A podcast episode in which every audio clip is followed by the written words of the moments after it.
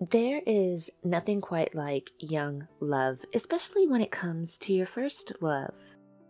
Teenaged hormones fuel the overwhelming emotions, making it an unforgettable experience. The butterflies in your stomach you receive when you look at each other, the roller coaster feeling you have when you are with them.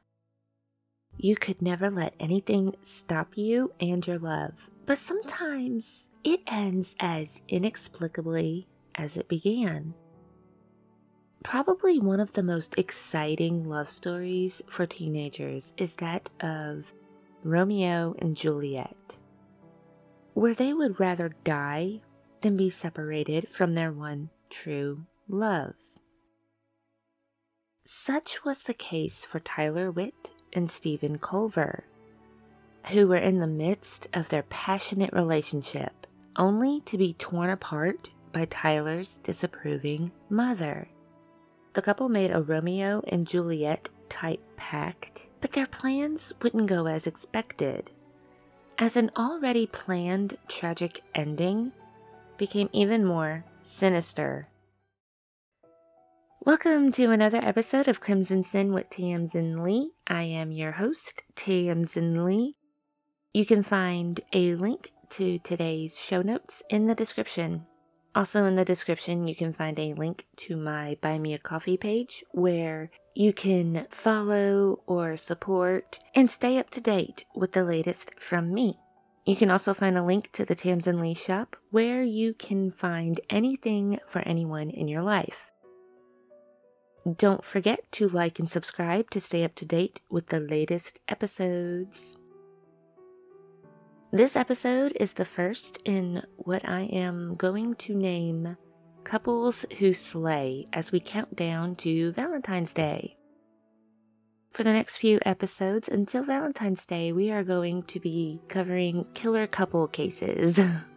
This case refers to self harm and suicide, so if you or someone you know is dealing with thoughts such as these, please know that there are people and organizations out there dedicated to helping. You can talk to someone at the Suicide and Crisis Lifeline, where dedicated crisis experts are willing to speak 24 7. Call or text 988 or visit 988 lifeline.org. You can find these resources in today's show notes. Today's case brings us to the upscale suburb of Sacramento, El Dorado Hills, California, where 47 year old Joanne Witt lived with her daughter Tylar Marie. The single mother worked hard as an engineer for the Department of Transportation in El Dorado County. Joanne was described as a devoted mother who loved her daughter a lot, but the relationship between mother and daughter was very complicated. When Tylar was five years old, Joanne lost custody for six months for hitting her. After taking anger management and parenting classes, she was placed back into her mother's care. But the relationship between them would only grow more strained and sometimes combative as Tylar grew older. Family members stated that after having CPS called on her, she was afraid of disciplining her daughter in any way. This caused a serious rift in the dynamic of the home, where the parents are to you know, make sure children grow up respectful and disciplined. The child used this threat to get her way because there were no consequences. There was no consequences to her actions. The troubled teen would fight with her mother constantly and had run away a few times. 14 year old Tylar was in her freshman year at Oak Ridge High School in December 2008 when she began spending time at a local coffee shop called The Habit. This is where she met 19 year old Steven Colver. By January 2009, the two goth kids, accompanied by their friends, would frequent the shopping centers and spend a lot of time together. Tylar and Steven found that they had a lot in common. They both dressed in the same emo fashion and shared a love for anime. neither could anticipate that they would soon create a tale so tragic that it could rival any fictional tale. While Tylar was still in high school, Steven was continuing his education at Folsom Lake College. He also worked six days a week at a restaurant in Folsom, which is adjacent to El Dorado Hills. After college, he aspired to become a math teacher. Every weekend, Tylar and Steven would hang out at the local shops, and soon their friendship began to evolve. The two would speak on the phone constantly. Steven even became a mentor to Tylar helping her with her homework, and someone she could confide in about her explosive relationship with her mother. A relationship that was said to have been strained even further by Joanne's drinking.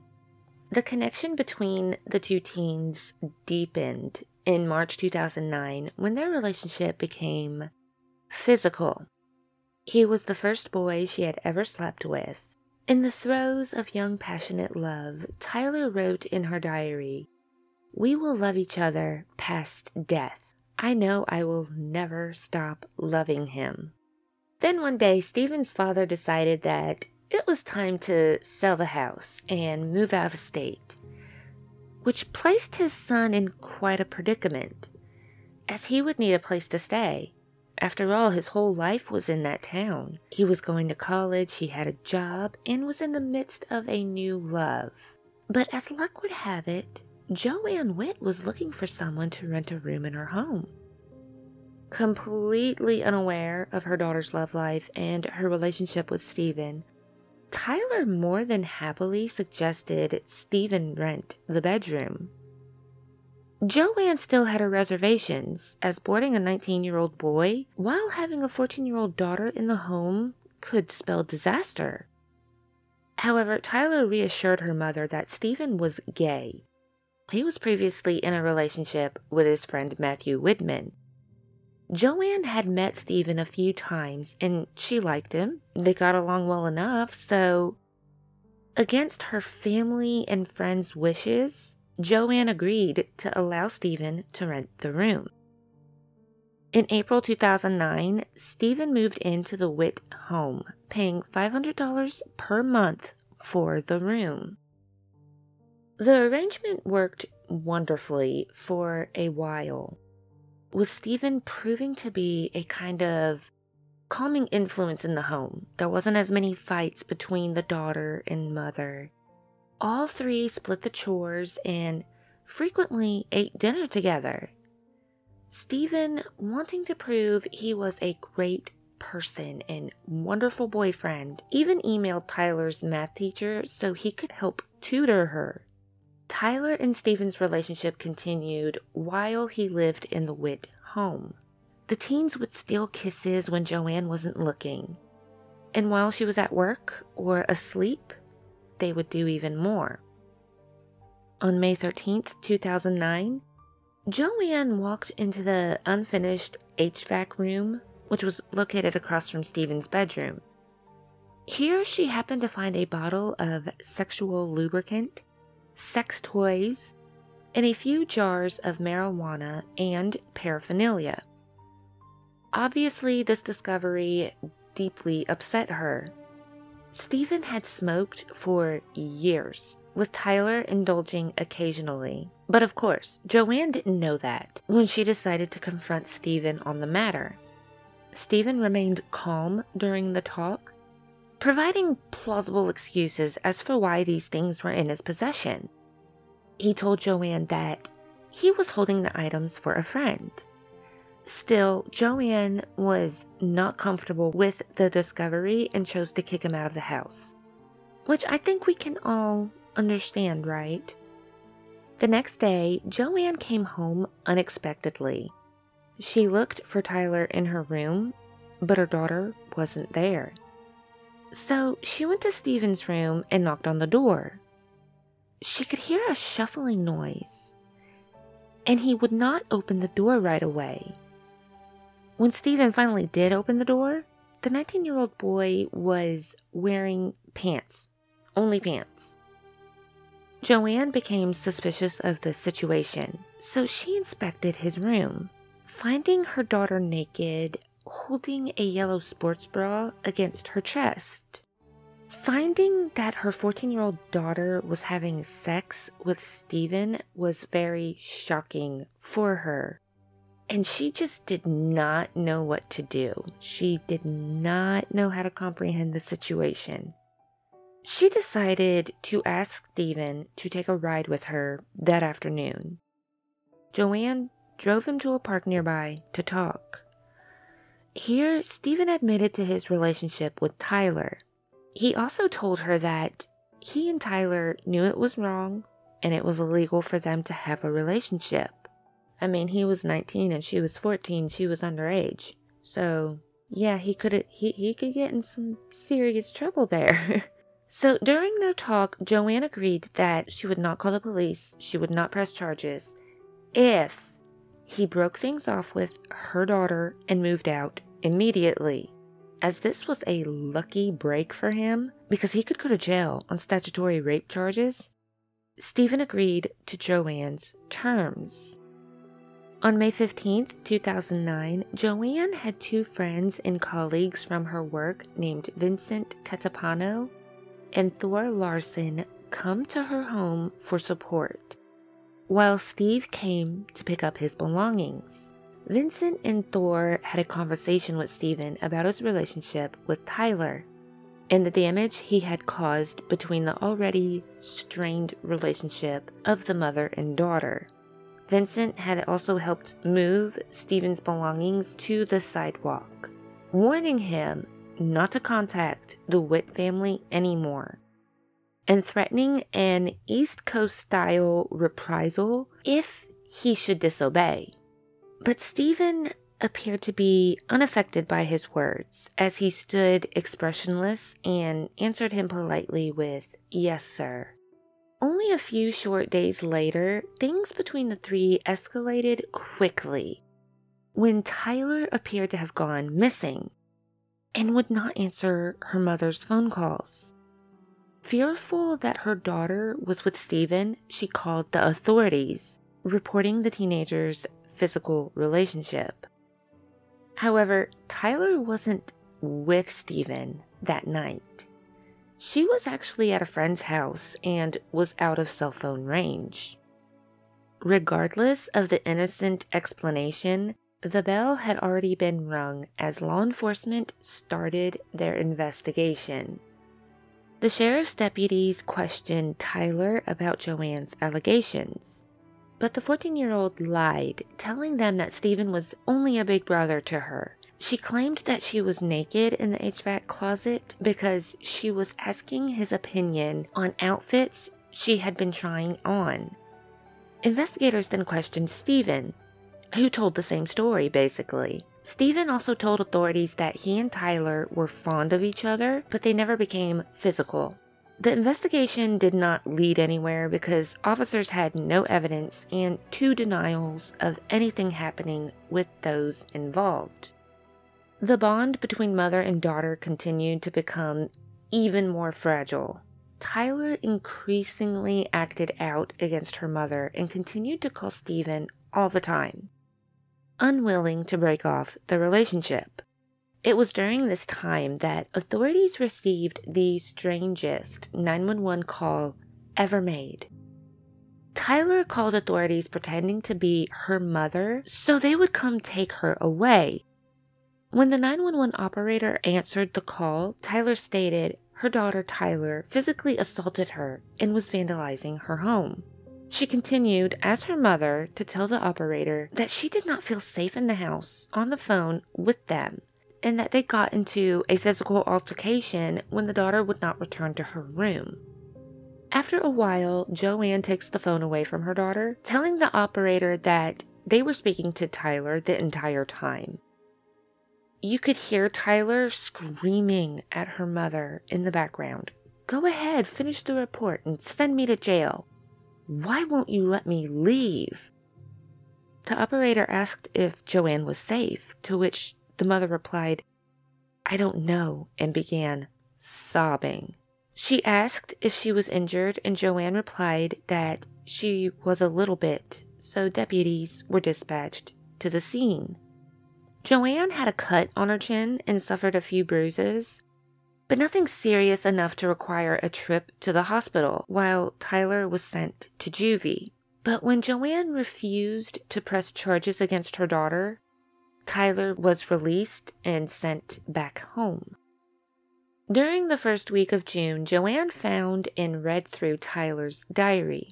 Tylar was an exceptionally descriptive writer, especially when discussing her sexual encounters with her lover. Here, the teen wrote of sexual positions, the lack of birth control use, and the emotions the couple expressed toward each other. One such entry detailed we have decided to call each other fiance, and so when we get married, we can say we've been engaged for five years. And it was from her diary that Joanne found out Steven had been sneaking into her home at least 20 times by this point. But her relationship with Steven wasn't the only thing she wrote about in her diary. She also detailed the turbulent conflict between her and Joanne. One such entry stated, My mother is driving me insane. I can't stand her company for more than five minutes. I hate her. Tylar would further detail fantasies about her mother dying in a car accident. Joanne was faced with more problems now. She had the evidence she needed against the lying teens to bring charges against Steven. But if she turned the diary over to authorities, personal information about Tylar's life, including the seemingly irreparable relationship between the mother and daughter, would become privy to outsiders. Contemplating this decision, she chose to have authorities talk to Tylar again. If her daughter refused to tell the truth, then she would give the diary to the officers. El Dorado Sheriff's Deputy Ken Barber visited the Witt household on June 10, 2009, to talk to Tylar and to take her statement. Again, the teenager stuck by her innocent explanation of what happened back in May. Joanne then handed Tylar's diary to Deputy Barber. Tylar was devastated when she learned that her mother had given her diary to authorities. She had called Steven several times while he was at work until he drove to her house. After he arrived, the couple allegedly discussed running away to San Francisco to commit suicide, drawing their inspiration from Romeo and Juliet. The next evening, June 11, 2009, there were several phone calls exchanged between Tylar and Steven. Tylar was giving her lover status reports about her mother. She told him that Joanne was drinking that night and would tell him if she was still awake. Just a little before midnight, Steven went to the Witt household while Joanne was asleep in her room. Soon after midnight, the young couple would leave the home to stock up on supplies before making their way to San Francisco. After completing their shopping, the couple went to their friend Matt Widman's house, where Steven and Tylar dyed their hair black. Then the three went back to the town center to join more friends and to purchase marijuana, cocaine, and ecstasy. They then decided to go to the empty Colver house, where Steven and Tylar cooked ramen noodles while contemplating whether or not they should let Matt in on their little secret. But the secret they wanted to tell wasn't the Romeo and Juliet pact they planned on carrying out that weekend. It was something that happened at midnight. After indulging in a line of cocaine, Steven thought Widman was ready to hear what happened. It did seem odd that Joanne hadn't been calling her daughter all day. Not one call. He told his friend that he had stabbed Joanne to death the night before, bringing the bloody knife in from the car to prove it. Widman was puzzled and shocked. Shortly after this revelation, Steven's father unexpectedly arrived at the empty house. Steven hurriedly hid the drugs and knife from his father while Tylar and Matt went out to the car. As the night started coming to an end, the couple dropped Matt back off at his house at 10 p.m. and left for San Francisco. Steven Colver and Tylar Witt made sure that Joanne would never come between them again. After leaving the Witt home in the early hours of June 12th, they went to Steven's father's old house where they showered and burned their clothes in the fireplace. They then went to town and took a nap in the parking lot of the local library. When they woke up, they decided to put their plans into action. At this point, their plans were very simple. They would spend the last day in El Dorado Hills with friends. They would then drive to San Francisco and eat sweets laced with poison. So they grabbed drinks at the Starbucks, bought food at the 99 cent store, and stopped at Home Depot to buy rat poison. That's when they started hanging out with Matt Widman. So on the morning of Friday, June 12th, 2009, while Tylar and Steven were playing out the beginning stages of their plan, no one heard from Joanne Witt all day. But this behavior was not alarming to her colleagues because she had taken off from work unexpectedly in the past to tend to her daughter. Vincent thought that Joanne and Tylar may have gone on a camping trip over the weekend. So he was not surprised when his calls went unanswered. No one grew concerned about Joanne's whereabouts until she didn't show up for work on Monday. June 15th. Vincent expressed his concerns with his boss, stating that Joanne was having problems with her daughter at home and was not returning his calls. In an attempt to gain some answers, they called authorities to perform a welfare check on Joanne at her home. Her boss also called Joanne's parents to see if they had heard anything from her while it wasn't unlike her to unexpectedly call out of work, she did always call to let her employers know she would not be coming in. Officers arrived at the Witt home, not finding anything suspicious, but the house was locked and no one was answering the doorbell. This is when Joanne's father, Norbert Witt, arrived and allowed the authorities access inside her home. Authorities advised Norbert to stay outside while they entered the house. When they reached the master bedroom on the second floor, they discovered the most gruesome scene. Joanne Witt lay in bed in a pool of her own blood, covered with a blanket. She had been there for days, stabbed 20 times in the neck and chest. An APB was put out on Tylar and Steven, who were immediately deemed persons of interest in the mother's death. As authorities already knew of the statutory rape charges against Steven that Joanne had started. And almost instantaneously, the media was at the scene, flooding the airwaves with pictures of the couple all over Northern California. Over the weekend, Steven and Tylar had checked into a Holiday Inn in downtown San Francisco. They did some sightseeing, took drugs, and wrote suicide notes in their room, which they later sent to Matt Widman. But their plans didn't pan out exactly as they intended. After mixing rat poison in a red velvet cake, and again in some sugary cereal, they found that they just couldn't eat enough of it for their desired outcome. They tried harming themselves with razors, but they were too dull, and Steven complained that he could not stand the pain. He then suggested that they jump off the roof, but Tylar expressed she was too afraid of heights. It seems the Romeo and Juliet pact they had didn't appear as glamorous as they thought. Instead, they chose to walk away. The couple took San Francisco's subway as far south as they could and walked through the night.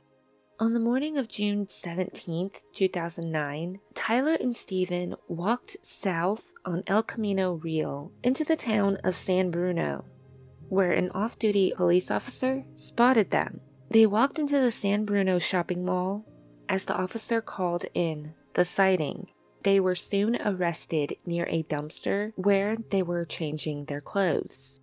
The knife that killed Joanne Witt was never recovered. While Tylar was being interrogated, she claimed to know nothing of her mother's death. Detectives reminded her that she was under arrest for murder, but Tylar insisted that her mother wasn't dead and claimed her right to legal counsel. Steven's interrogation went a little differently, as he only asked about Tylar and expressed that he was worried about her. Matt Widman gave the suicide notes from Steven and Tylar to authorities, as well as the account of the confession Steven had given him before they left for San Francisco. This evidence painted a pretty clear picture of what occurred that fateful night in the Witt residence. Investigators also found a story written by Tylar entitled The Killer and His Raven, in which a young couple's love was thwarted by the teen girl's mother and ended in the mother's death. An excerpt from this story read At round one in the morning, the girl snuck the boy into her house. He stabbed her in her sleep, killing her and freeing themselves. Another piece of evidence authorities had was a letter from Steven to his friends in which he apologized for the sinful escape, while also stating, Our souls are tainted. We shall be awaiting our fate in the afterworld. The court ruled that Tylar Witt would stand trial in the murder of her mother as an adult, even though she was 14 years old. And even though she would be tried as an adult, she was still able to cut a deal with prosecutors. She would plead guilty to first degree murder and agree to testify against Steven. If prosecutors believed her testimony against her lover to be truthful, her charge would be reduced from first degree murder to second degree murder. This would make her eligible for parole in 15 years rather than 25 years. Prosecutors believed without a shadow of a doubt that with Steven Colver being the only remaining culprit, their evidence and the testimony from Tylar, receiving a guilty verdict for Steven would be rather simple. But there were still some twists to come. On May 17, 2011, the El Dorado County Courthouse prepared for opening statements on the case. Prosecutor Lizette Sood told the jury they would hear a case about a 19 year old man and a 14 year old girl and their love affair that led to the violent, almost to the point of sadistic murder of her mother.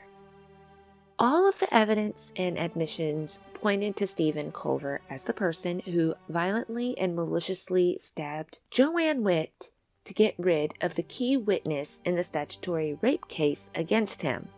But the defense painted an entirely different picture of the murder. Defense attorney Dane Weiner stated Tylar was the temptress and the mastermind behind the death of her mother. When Steven arrived at the Witt residence that night, Weiner said Tylar was holding a knife dripping with blood and admitted to Steven that she had killed Joanne. He covered up the body with a blanket and later told his friends that he had stabbed Joanne in order to protect Tylar. The defense continued that Tylar's diary revealed her true feelings she had for her mother. She often wrote how she wished her mother would die in a car accident or that she just wanted her mother dead. The jury would even hear several of Tylar's friends recount Tylar stating to them that she wanted her mother dead and that she was going to kill her mother. The defense also made it apparent that Steven and Tylar's intention was a joint suicide. So, what was the purpose in killing Joanne Witt? If Steven's plan was always suicide, what would be his purpose of killing Joanne? I mean, sure, he could have felt the need to take revenge on her for handing over the evidence authorities needed to arrest him. But the damage was already done. What would killing her do for him at that point? The prosecution called on Tylar to take the stand. She was now 16 and appeared more wholesome and sweet for the jury. She politely answered questions from the prosecutor while playing with her hair. While on the stand, she went through the plan to kill her mother, how she tried to drug Joanne's drink, how Steven arrived at the house with a 10 inch chef knife that he had swiped from the restaurant he worked at. Tylar claimed they went upstairs to Joanne's room together, but when she saw Steven taking a few practice swings at the air, she said, I couldn't do it. I couldn't go inside. She claimed that she stayed in the hallway putting her hands over her ears and humming so she couldn't hear the sounds. The defense began its cross examination of Tylar by having her recount years of physical altercations with her mother and her numerous attempts at running away. Tylar would claim that her mother was very abusive towards her, but no one was ever able to confirm that Joanne was ever physically abusive towards her daughter.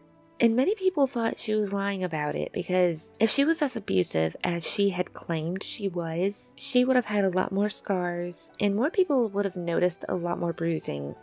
Then the question was raised Who's Toby? Tylar explained to the courtroom that Toby was a demon from hell that lived in her. She had an angel that lived inside her too, named Alex. In times of stress, Tylar claimed she would black out and Toby would take over to deal with whatever was stressing her out. It was then time for Steven Colver to take the stand. In his own defense, to tell the jury what happened the night Joanne Witt was murdered. He stated that when he arrived at Tylar's house that night, her clothes were stained red and she held a bloody knife in her hand as she said, I did it for us. I did it.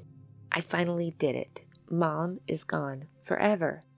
He also stated that he first met Toby, Tylar's demon, when Joanne found out about their sexual relationship. Tylar hyperventilated and collapsed. Just as quickly as she passed out, she was awake again. But something was off. Steven recounted, She told me that she was a demon that possessed Tylar's body, and Tylar was too weak to be in control. During cross examination, prosecutors forced Steven into admitting he had a fascination with knives and that he owned many different types of swords. Prosecutors continued to question if he held a stronger desire to kill Joanne because if he was charged with statutory rape, he would be branded as a sex offender, ultimately shattering any dream he had of becoming a teacher. It took the jury four hours of deliberation and came back with a verdict on June 15, 2011. The jury found Steven Colver guilty of first degree murder with special circumstances of lying in wait and of killing a witness to the statutory rape. Steven and Tylar were formally sentenced on August 12th, with Steven receiving life in prison without the possibility of parole and he is spending his days in the California Healthcare Facility in Stockton, California. Tylar received 15 years to life with the possibility of parole. She spent her time incarcerated at Central California Women's Facility in Chowchilla and was granted parole on August 26, 2022. I tried to find information about Tylar after receiving parole, but was not able to find anything. So hopefully she's laying low and leading a better life right now. It seems that this case has a lot of damning evidence for both parties involved, to be honest. And in the end, Romeo and Juliet ended up pointing fingers at each other. But my question is if they are pinning the blame on one another for the murder, why did they both need to burn their clothes in the fireplace? What was the purpose of murdering Joanne Witt? This case has left me with more questions than answers because she was found stabbed 20 times. I mean, yeah, Steven could have been mad about her turning him over, turning evidence over for statutory rape. Could have made him angry enough to stab her 20 times. But it would seem more like, with the troubled past the daughter had with her mother, she had more personal pent up anger towards her mother. That's just my opinion. Let me know what you think in the comments. While unsuccessfully pulling off the sad Romeo and Juliet ending, Steven and Tylar still managed to end their tale with a tragedy. So, what did you think of today's case? Do you think justice was served? Let me know your thoughts by leaving a comment. Thank you for listening and your support. Stay safe, and I will see you for the next episode. Bye.